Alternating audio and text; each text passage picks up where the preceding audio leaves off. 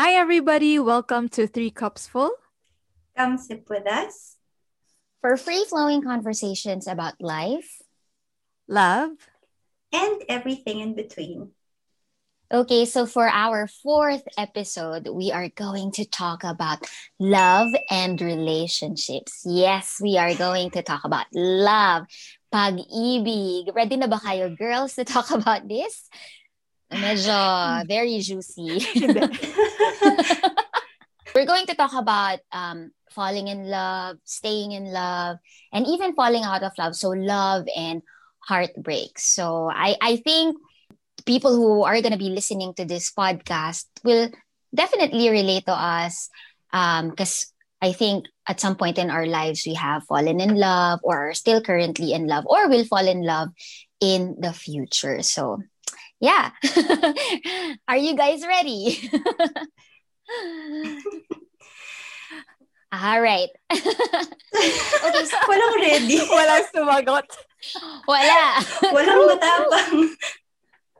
Yeah. Okay, anyway, so um let's start this this episode by tra- taking a trip down memory lane. So let's talk about our first loves and why you think you fell in love with that person in the first place.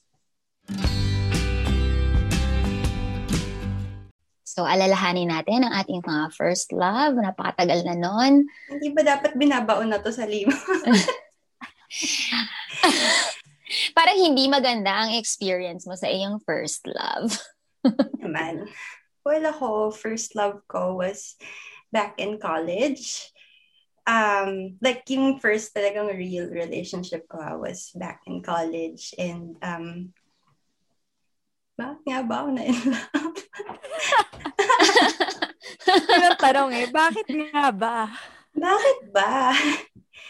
Hindi, um, ano ba? I'm sure, I'm sure marami ring makaka-relate na girls. Pero kasi I went through a phase na gusto ko ng bad boys. Ah! Para mga Robin Padilla, charot. May clue agad. Ganon, grabe. Gusto ko, gusto, gusto kong kumukuha ng batong ipupupok sa ulo eh. Aba yung mga parang naka-leather jacket ba yan? Um, mga ganon eh, mga action star. Hindi, joke lang. Pero, yun nga, kasi parang feeling ko, parang sobrang manly eh. Ganun, sobrang manly, sobrang alpha, yung mga ganon.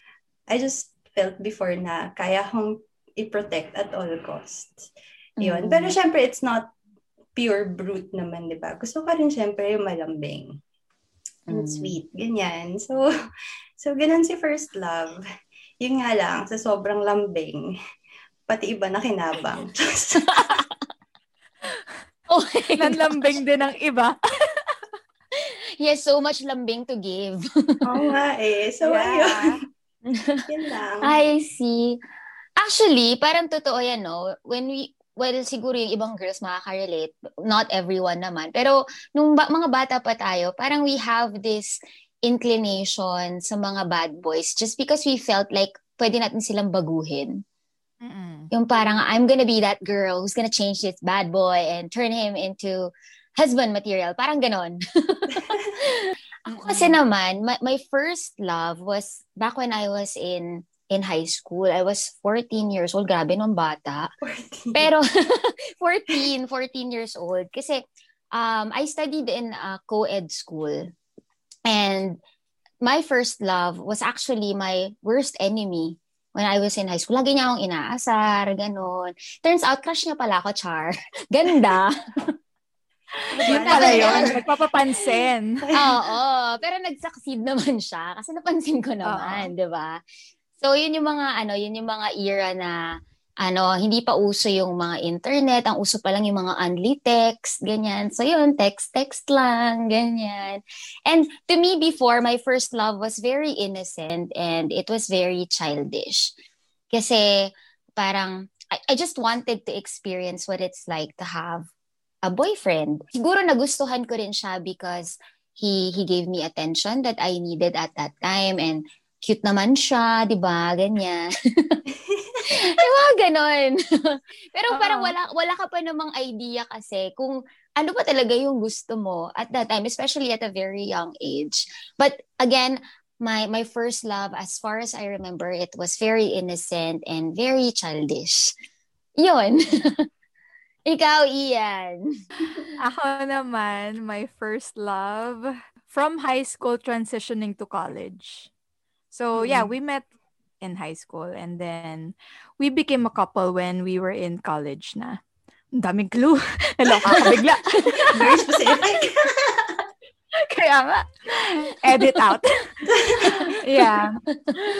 So, my first Wait, kinakabahan talaga Grabe. Um, mm, my first love, um, paano ko ba siya i-describe? Um, back then, I would say that I was really courageous. Siyempre, at that time, you have less painful experiences. So, mm. you know, you just dive mm. in head first, walang mm. preno.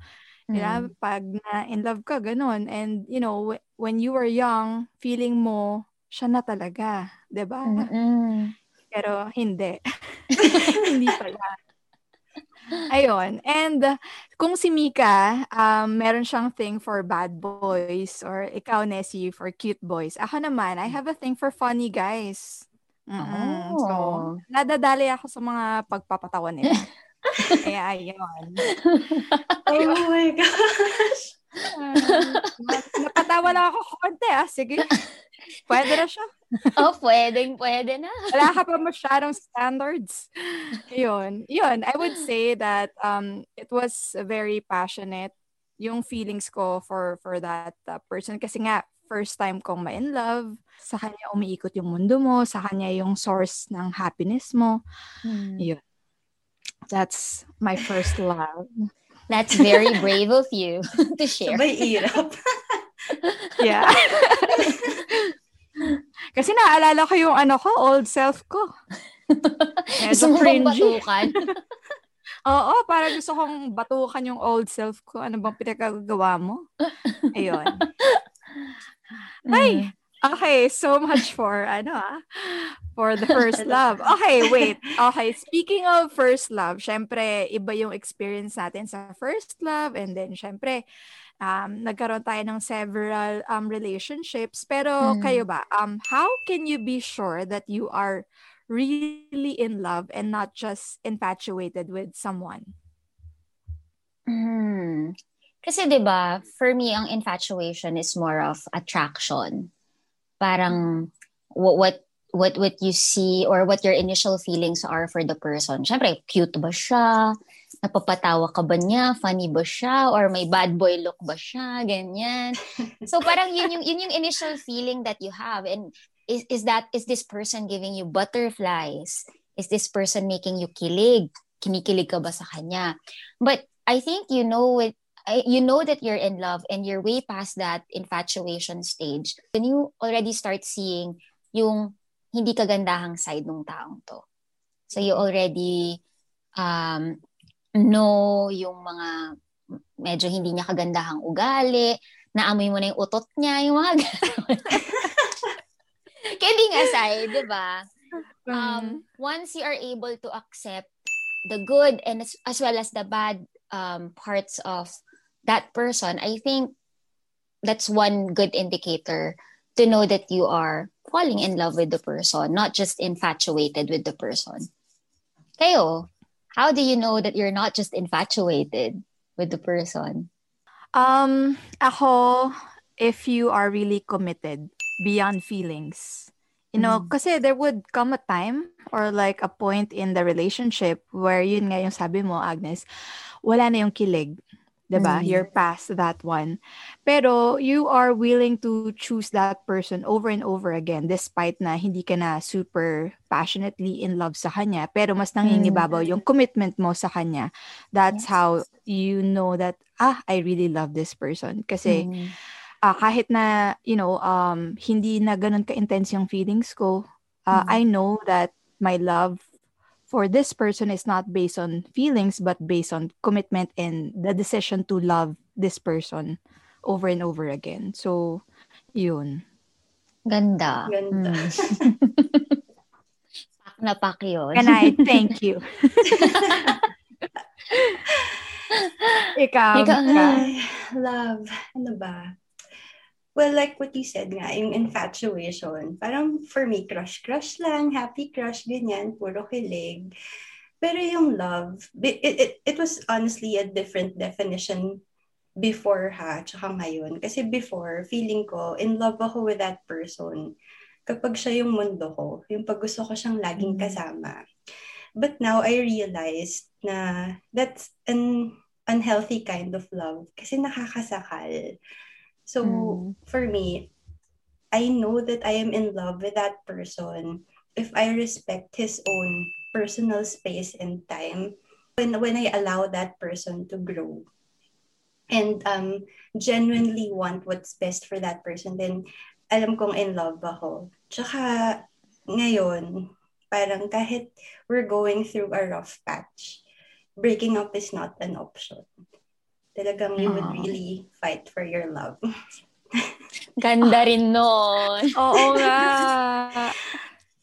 Ganda, no? ano- Breaking up is not no? an option. Yeah, no. True. Mm. Ang galing-galing. Ang fascinating nga talaga ng love. Kasi, kasi wala eh. Um, parang it really brings out the best in you, di ba? When you're in love. Mm-mm. Kitang-kita sa'yo, mom, sh- na in love na in love ka. Yeah. yes, blooming.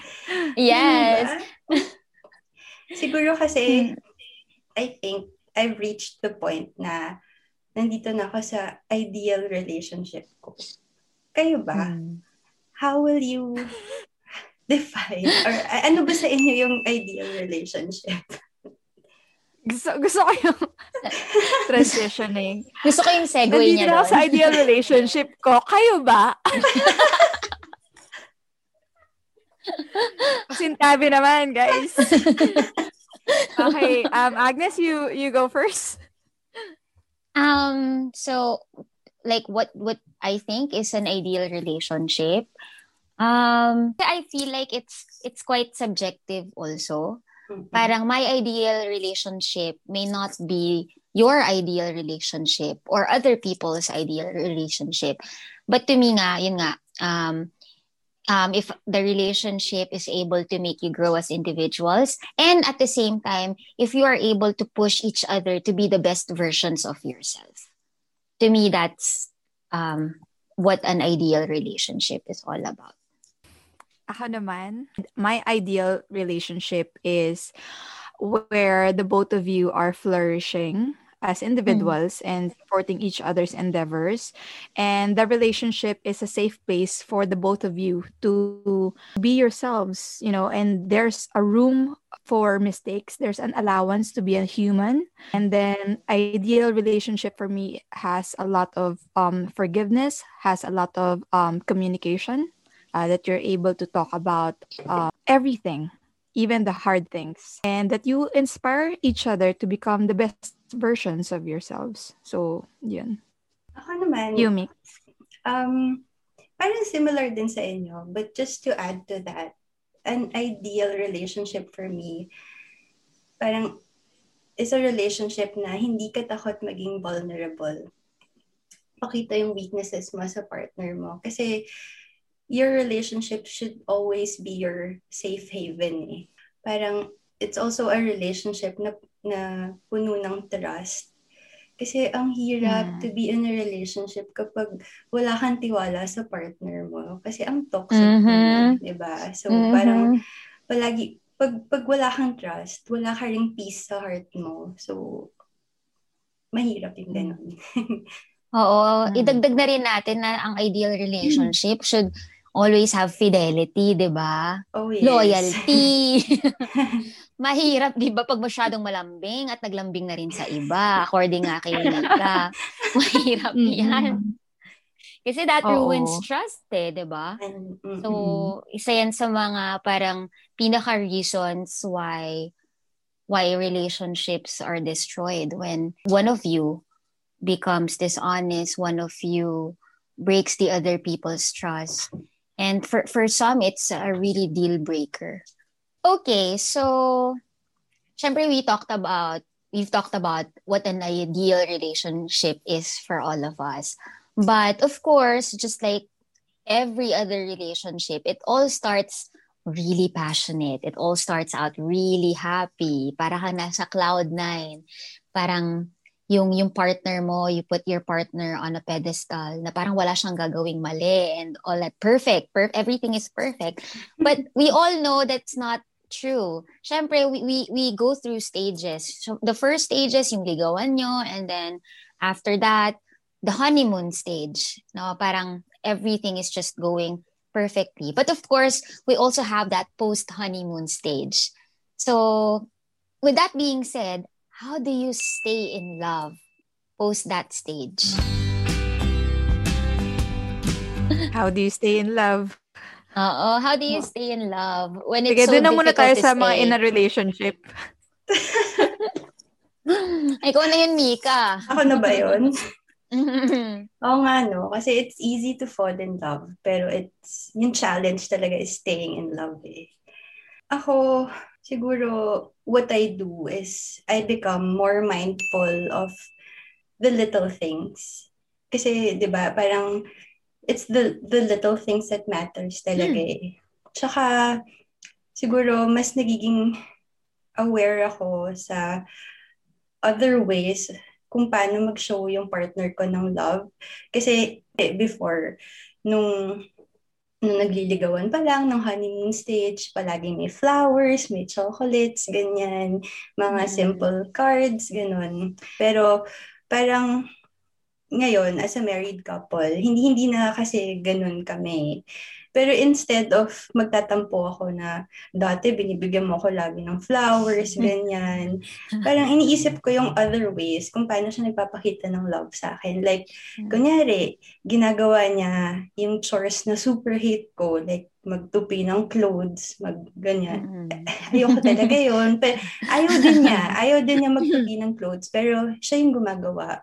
Kasi he knows na ayoko talaga yun.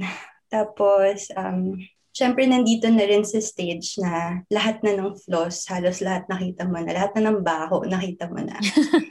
Pero parang you really have to accept it and, and embrace it kasi that's part of who your partner is. And um, it's really important kasi for me ha, staying in love is always a choice and love is a verb. So talagang e-effortan mo siya.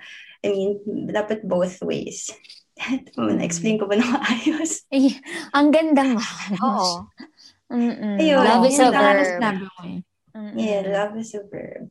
I, I agree, no. Staying in love is uh, is a choice. It's a decision that you make even after seeing the worst of that person. Also, nakarelate ako dun sa sinabi mo eh, 'di ba? Parang the initial stages of of ligawan, of falling in love, lagi ka kasing best foot forward eh, 'di ba? Parang mm-hmm. you only show the best version of yourself just because you want to be accepted, you don't want to get rejected. But as you go along deeper into the relationship, of course, you're you, you become more comfortable and you feel like your partner can accept you for who you really are.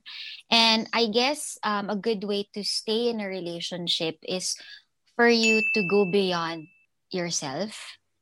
Kasi minsan, we just focus on our own needs na parang, kunyari ako, niligawan niya ako, binibigyan niya ako lagi ng flowers, binibigyan niya ako lagi ng chocolates, na ngayon na tumatagal na kami, parang, yun nga, bakit wala na yung dati, binibigyan mo ko ng ganun, hindi mo na ba ako love, parang ganun. But sabi nga ni Mika, maybe your partner has a different way of showing how how much he loves you. He might have a different language of love, 'di ba? And also, you also have to ask yourself if you're also doing the same thing for your partner, 'di ba? Kasi nga at some point yung initial stages of love or of falling in love is kind of selfish pa. But if you really want to stay in love, you really have to go beyond yourself and really look at your partner and also um, ask yourself, what does my partner need? Mm. Wow, I, I'm I'm learning so much from so you guys. yeah, like I have to take down notes. Eh. oh, honestly, um, it's so hard for me to answer this question. Lalo na that you know I'm still single, and it's been a long time. Uh, since I was in a relationship. So, parang medyo nakalimutan ko na nga yata. Pero, I guess, after the post-honeymoon stage, that's the time when everything gets real. Kasi nga, sabi ni Agnes, diba, yung courting stage, yun, parang best foot forward, yung papa-impress ka pa, diba? But when when all the kiligs, you know, are gone, and slowly you get to know the other layers, the deeper mm-hmm. layers of your partner. Doon na nagkaka, ano na, ah, may ganito pa lang siyang side. and that's kind of like uh, the time that you think, ah, hmm, kaya ka bang i-accept to? Um, am I here for the long run? But I guess to answer the question, how do you stay in love? Again, it's so hard for me to answer this question kasi wala pa ako dun sa point na talagang nag-thrive yung relationship ko. but I guess friendship is very important. Like, you know, after yeah. the kilig, yeah. after all the honeymoon stage, it's really important that you are friends. Yes. That mm. you enjoy each other's company, that you respect each other's individualities. Kasi kapag na-feel ng partner mo, he or she has a safe place in you, talagang mm. magfo-flourish yung relationship. Yun. Ganda pero, nun. e- easier said than done, pero wala pa ako doon eh. Parang kailangan din namin mag-notes. pero sobrang, sobrang, sobrang true yun, no? Parang friendship is one of the foundations of a good relationship. Kasi if, mm-hmm. if pumasok ka lang sa relationship just because ang ganda niya, ang gwapo niya, ang Mm-mm. wow yung abs niya, kung yan lang yung reason mo, for for entering that relationship, all that will fade in time eh, 'di ba? Pag yung mm. abs niya naging ab na lang, 'di ba? Tumaba siya and all that. Wala eh, pero you can always go back to the friendship eh. So, yeah, mm-hmm. that's that's I I totally agree with that. Wait, I have a follow-up question. so, kunwari, uh, dun, dun, dun na kayo sa point na, ano na, post-honeymoon stage na the true colors are coming out. So, what are the deal breakers for you? Ano yung mga non-negotiables nyo? Hmm. Siguro yung ano, na, pinaka non-negotiable ko. I, I've said this so many times to my husband as well. Um, the moment he lays his hand on me, that's mm-hmm. one of my deal breakers. Because I, I know a lot of women who have stayed in a relationship kahit na sinasaktan sila, not only emotionally but also physically. To me, once you you hurt me physically, you automatically threw your respect for me out the window. Mm-hmm. And to me, that's gonna happen over and over again. And I cannot be with a person who will hurt me like that. So to me, pag ginawa sa akin yon ligwak na talaga. Parang wala nang room for forgiveness. mm. mm Kayo? Ako, um, um, cheating. Whether it's physical or emotional cheating. Ang, ang, ang sakit kasi nun kapag cheating, that means, you know, you you find something from the other person that your partner cannot give to you. And sobrang nakaka-hurt yun mm-hmm. for me. Na parang, you know, talagang kailangan mo pang pumunta sa ibang tao just to, feel, to fulfill that need. Baka sobra din sa paglalambing. Malambing din yeah. to si boy. yes. If there's no more respect and there's no more trust in the relationship. Yeah. And yun din, yung kapag ano, um, we don't have the same values Mm. Na parang nagka-clash talaga yung principles namin in life, the way we see things. Kasi in the long run, I would think like, you know, there's going to be more complicated things eh. Like for example, how are you going to parent your children kung magkaiba kayo ng values, di ba? Mm-hmm. How are you mm-hmm. going to strive for a better marriage kung magkaiba kayo ng values, kung magkaiba kayo ng perspective what is right and what is wrong? Ayun. Hirap. Medyo mahirap mm. yun i-compromise kasi sa relationship eh. Mm-mm. Ako, apart from what you two said, kasi talagang deal breaker din yan for me. Um, siguro, deal breaker if yung partner ko would disrespect my family and yung family din niya, yung the way he treats his family, kung hindi rin maganda parang how else or will you treat our own family kung yung sarili mong pamilya, yung pinanggalingan mong pamilya, hindi mo nare-respect or parang nakakabastos din on my end kung i-disrespect mo yung family ko. So, ayun, that's also a deal breaker for me. Mm-mm. Mm. Or actually, Balikan- kapag yung person na yun, parang wala talaga siyang respeto even sa Kahit mga... kanino. No, actually, Oo, yung parang-. If if he doesn't have respect dun sa mga taong uh, that can't do anything for him, mga mga ano, even yung mga servers, mga Mm-mm. um mga ganun, mga Nakaka-turn security guards. Oo, yung parang Sobra. sa'yo ang bait niya pero sa other people ang rude. Mm-mm. Mm. Mm-mm. Tsaka add ko lang, no, parang to me din, it's also a deal breaker if a person is pushing you to do something bad. Yung parang would make you stray out of your own path. Because. I've been Mm-mm. I've been in a relationship like that wh- wherein this person would you know make me do things na ayoko naman talaga or are against my values but but at that time because I was so blinded with my own feelings parang I was just you know love ko to eh 'di ba this is I wanna save this relationship and I, I think I was also very immature back then wala pa ako masyadong wisdom I refused to let other people help me rin or get advice from other people. So yun, if if the person is um trying to push you to do things that you don't want to do or pushing you out of like the good path, then it's also a deal breaker. Deal breaker for me kapag wala kang ambisyon sa buhay. Louder. I mean, Yes. it doesn't really have to be like yung super gusto ko maging milyonaryo and everything. Pero yung me- meron ka man lang direction sa buhay mo. Kasi ang hirap to be with someone na na ganun. Kasi parang maraming, maraming pwedeng possible na mangyari para maruban yung relationship niyo eh. Kasi parang first of all, pwedeng sobrang maging insecure siya sa'yo kasi ikaw career woman ka and siya wala siyang wala, walang direction. Tapos magiging root yun, root cause ng away niyo or pwedeng ikaw naman parang frustrated ka na kasi kahit anong push mo sa kanya, wala naman siyang, di ba, ginagawa. So I guess, medyo deal, hindi pala medyo, talagang deal breaker siya. Oo. Oo, ang daming ano um deal breaker and mga red flags. Okay, so speaking of these um things, mga red flags. So for you, when is the right time to let go of that relationship? Mm, paano nyo malalaman na okay, it's time to let go of this relationship? I guess it's time to let go if wala ka ng peace in your heart. And you have so many trust issues na hindi ka na makatulog, ganun, kasi you're full of doubts and worries. So that just means na it's already a toxic relationship and it and you are already sacrificing your happiness. So I guess it's time to let go of that person. That's true. Ako naman, I think it's time to let go.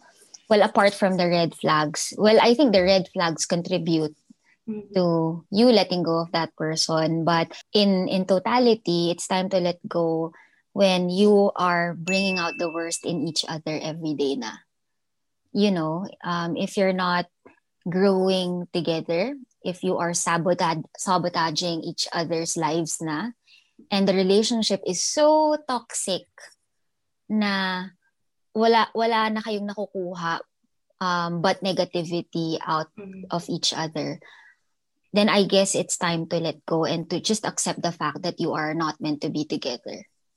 Grabe yung other.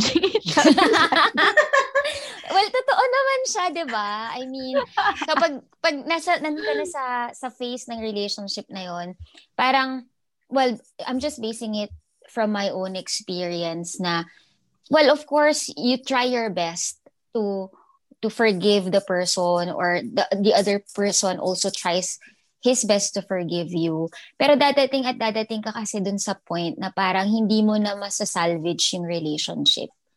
Kasi you're even going against your own values, you're even going against your own nature, na parang tatanungin mo yung sarili mo, hindi naman ako ganito eh. I'm not like mm-hmm. this. Why why am I being like this? And I don't want to be like this. And out of respect, dun sa natitirang respect and love mo for that person, I also don't want to treat that person like this. So I think mm-hmm. habang may natitira pang kahit konting respeto and love, for that person, then I guess it's really the best time to let go. Kahit masakit.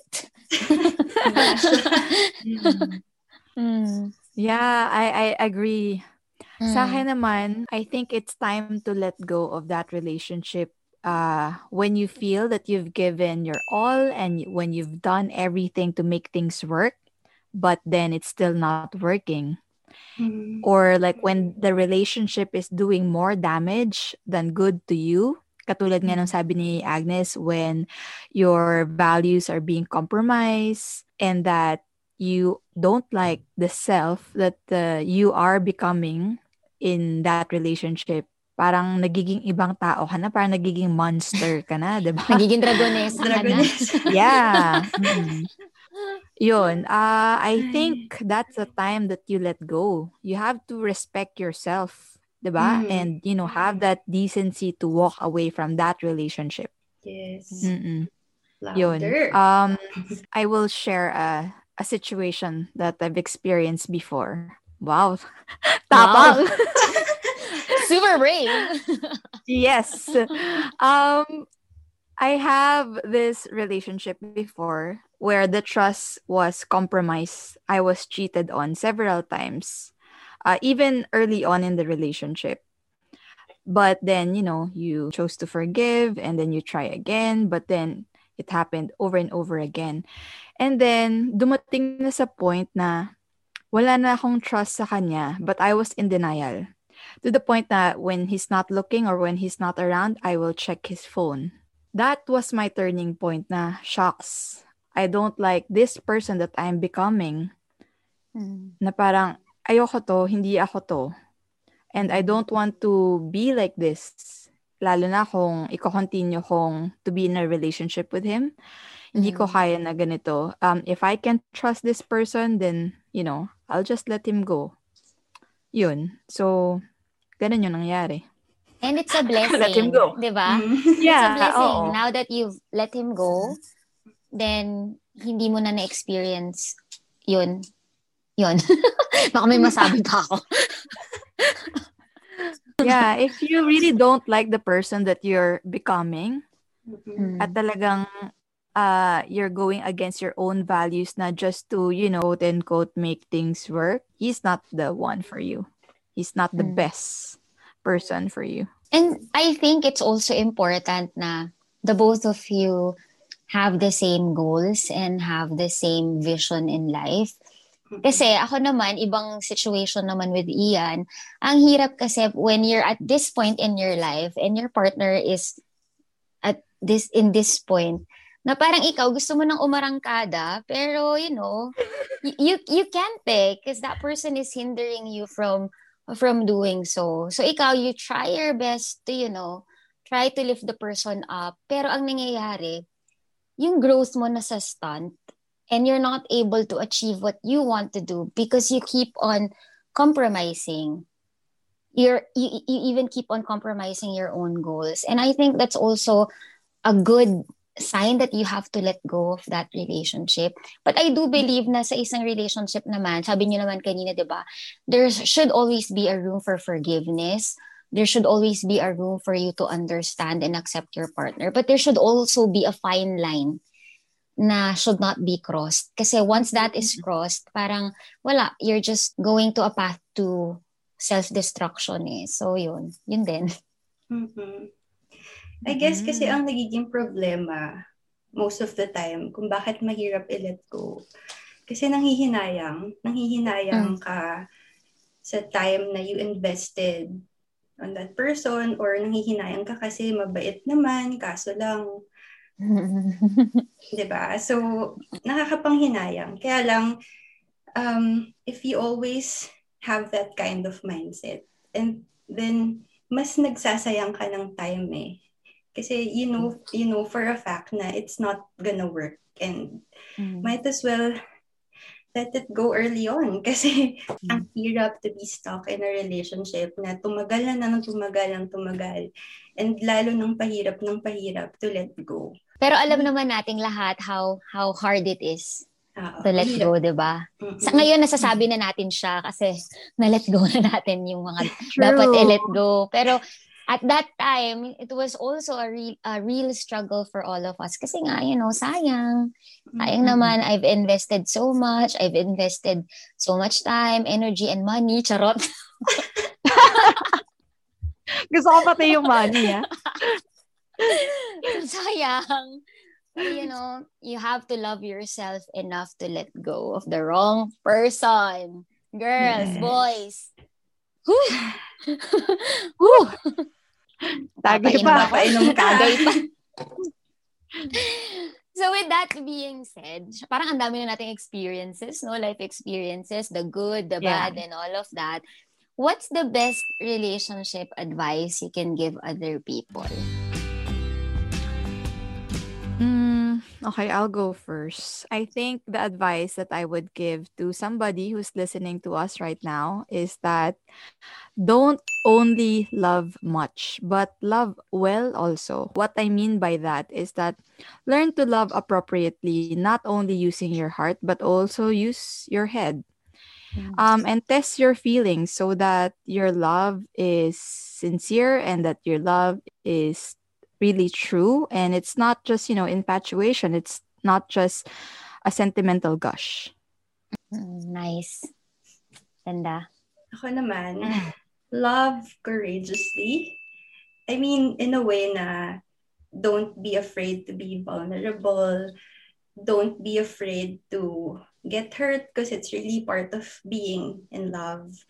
Um, don't be scared to be the first one to say sorry even if mm. it's a mm. mistake or don't be afraid to be very open and honest with your feelings kasi para sa akin talagang communication is plays a huge role in a successful relationship. So yun, love courageously.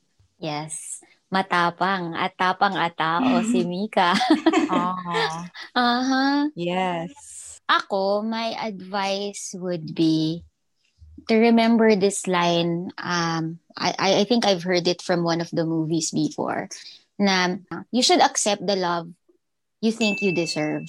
Diba? Dapat early on pa lang, you know the kind of love that you deserve. Kasi going into a relationship, minsan we get blinded by a lot of things. We get blinded by our own emotions. And sometimes we forget that. We forget that we deserve this kind of love. And we just accept kung ano yung kayang ibigay sa atin ng partner natin.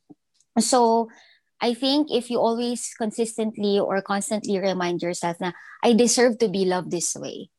I deserve nothing less than this. Then alam mo when the right time it when is the right time to let go of a relationship. Again, if sinasaktan ka ng partner mo, paulit-ulit siya nag-cheat sa'yo, and patuloy ka pa ring accept ng accept or forgive ng forgive dun sa mga ginagawa niya, then I think yun yung love na tingin mo na deserve mo lang.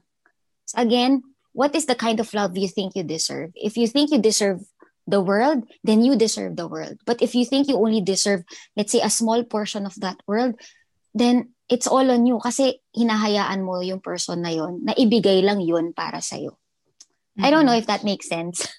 But yeah, yeah that's the best advice. Yeah. I guess yeah. that's the biggest advice I can give someone who is in a relationship right now. And it's also the same advice that I would give myself, my younger self, kung may pagkakataon ako. Mm-mm. Yeah, it's really important that you know your self-worth eh, mm. before you even enter a relationship. Kasi kung papasok ka sa isang relationship tapos hindi mo alam kung ano yung self-worth mo, there would come to a point na ibe-base mo yung yung worth mo kung paano ka tinitreat ng partner mo. True. Yeah, and then hindi mo din alam kung ano yung mga values mo. So parang hindi mo alam kung ano yung okay sa'yo, okay sa'yo or hindi okay sa'yo kasi nga hindi, hindi mo sinet yung values mo for, right from the very start. True. So, yun. Sabi nga nila, di ba, love yourself first. Then everything else will fall in the right place. Wow. So, ang gaganda ng mga advice natin, no? But I think those are advice for people who are in a relationship na or parang gusto pa lang pumasok sa relationship. But what about um, people who are experiencing heartbreaks? Anong advice yung mabibigay nyo? Um, ako, I would um, tell that person that it's gonna get better. This too shall pass. You know, you don't have to force yourself to forget about everything overnight. Um, let yourself heal. And mm-hmm. also forgive yourself.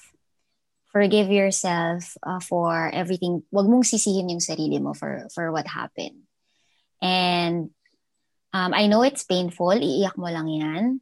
It's gonna get better every day and every day. And just know your worth. And eventually, in God's time, someone will love you the way you deserve to be loved. Oh,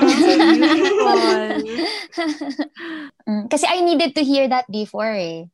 'Di ba? Parang when when you are so broken, when parang everything is falling apart. Wala eh, you don't see the light um, at the end of the tunnel. Parang everything is just so dark. Parang your world is crumbling down into pieces. And you you need you need to hear that. Mm. And minsan, mm-hmm. hindi, minsan, naririnig mo naman, but you refuse to listen. Yung isa pa yun, idadagdag girl, listen to others. Mm-hmm. girl or boy. Hindi lang pala pang girl to. Girl and boy, girls and boys, listen to, listen others. to others when you're feeling, feeling down. Ako naman, um, siguro I'll tell that person na it's okay. Allow yourself to feel everything that you're feeling right now because that's what's gonna make you stronger and wiser. And um, it's also preparing you for your next relationship. Mm-hmm. And it's going to be more beautiful because at that time, you would know your self worth better, and that person give you the love that you deserve. And um, I know you're feeling crappy right now, but just keep in mind that what happened to you is not a reflection of you in any way. I mean, if he cheated on you, it's not because that you are lacking something, but it's because it's his decision to do that. And it's a reflection of who he is. Mm-hmm. Yun. So, allow yourself, just give yourself time to heal and things will get better. Mm, ang ganda nga din. Mm. Parang na, ano, heartbroken bigla. Kahit wala naman. Parang gusto kong tumagay ulit. Ako naman, um, I would say to this person, um, I know that it feels like um, as though the pain will never end, mm. but just don't lose hope and really trust that one day you will wake up and you will find the courage to decide to move on. Don't pressure yourself to move on. You know, mm. go through the process because part of the process is you growing part of the process is you shredding out your old self. Eventually, you're going to grow into a new person, stronger, better. Ayun, um, and also just cast it all to God because mm. God uh, can heal you. Uh, not only heal you, not only put the pieces back together, but God can give you a new heart. Mm. Ayun just uh, let yourself go through the process. Uh, forgive. Yeah, katulad ng sabi ni Agnes, forgive um, yourself and forgive your partner. And move on. Mm-mm. Move on na. Yeah. Move on. At saka ano, be thankful. Be thankful kasi it, it may seem like a negative thing, but just think of it as God saving you from a relationship na hindi para sa'yo. Mm-hmm he just save you from a future miserable relationship. So yeah, that's right. Think of it as a really mm-hmm. big blessing. Parang gusto kong kumanta ng Stronger Than Yesterday. Alam ko, Let It Go eh, ni Elsa. Pwede rin. Okay, wow. So, um, hopefully nga itong mga advice na to makatulong uh, to those people who are going through a heartbreak or like in uh, in a position na nagko-contemplate whether to let go of their relationships. So, sana um, insightful naman tong conversations natin for them. Okay, anyway, so it's our cup away time. Yay! Yay! Yeah. Okay, so what are your couple ways from this episode?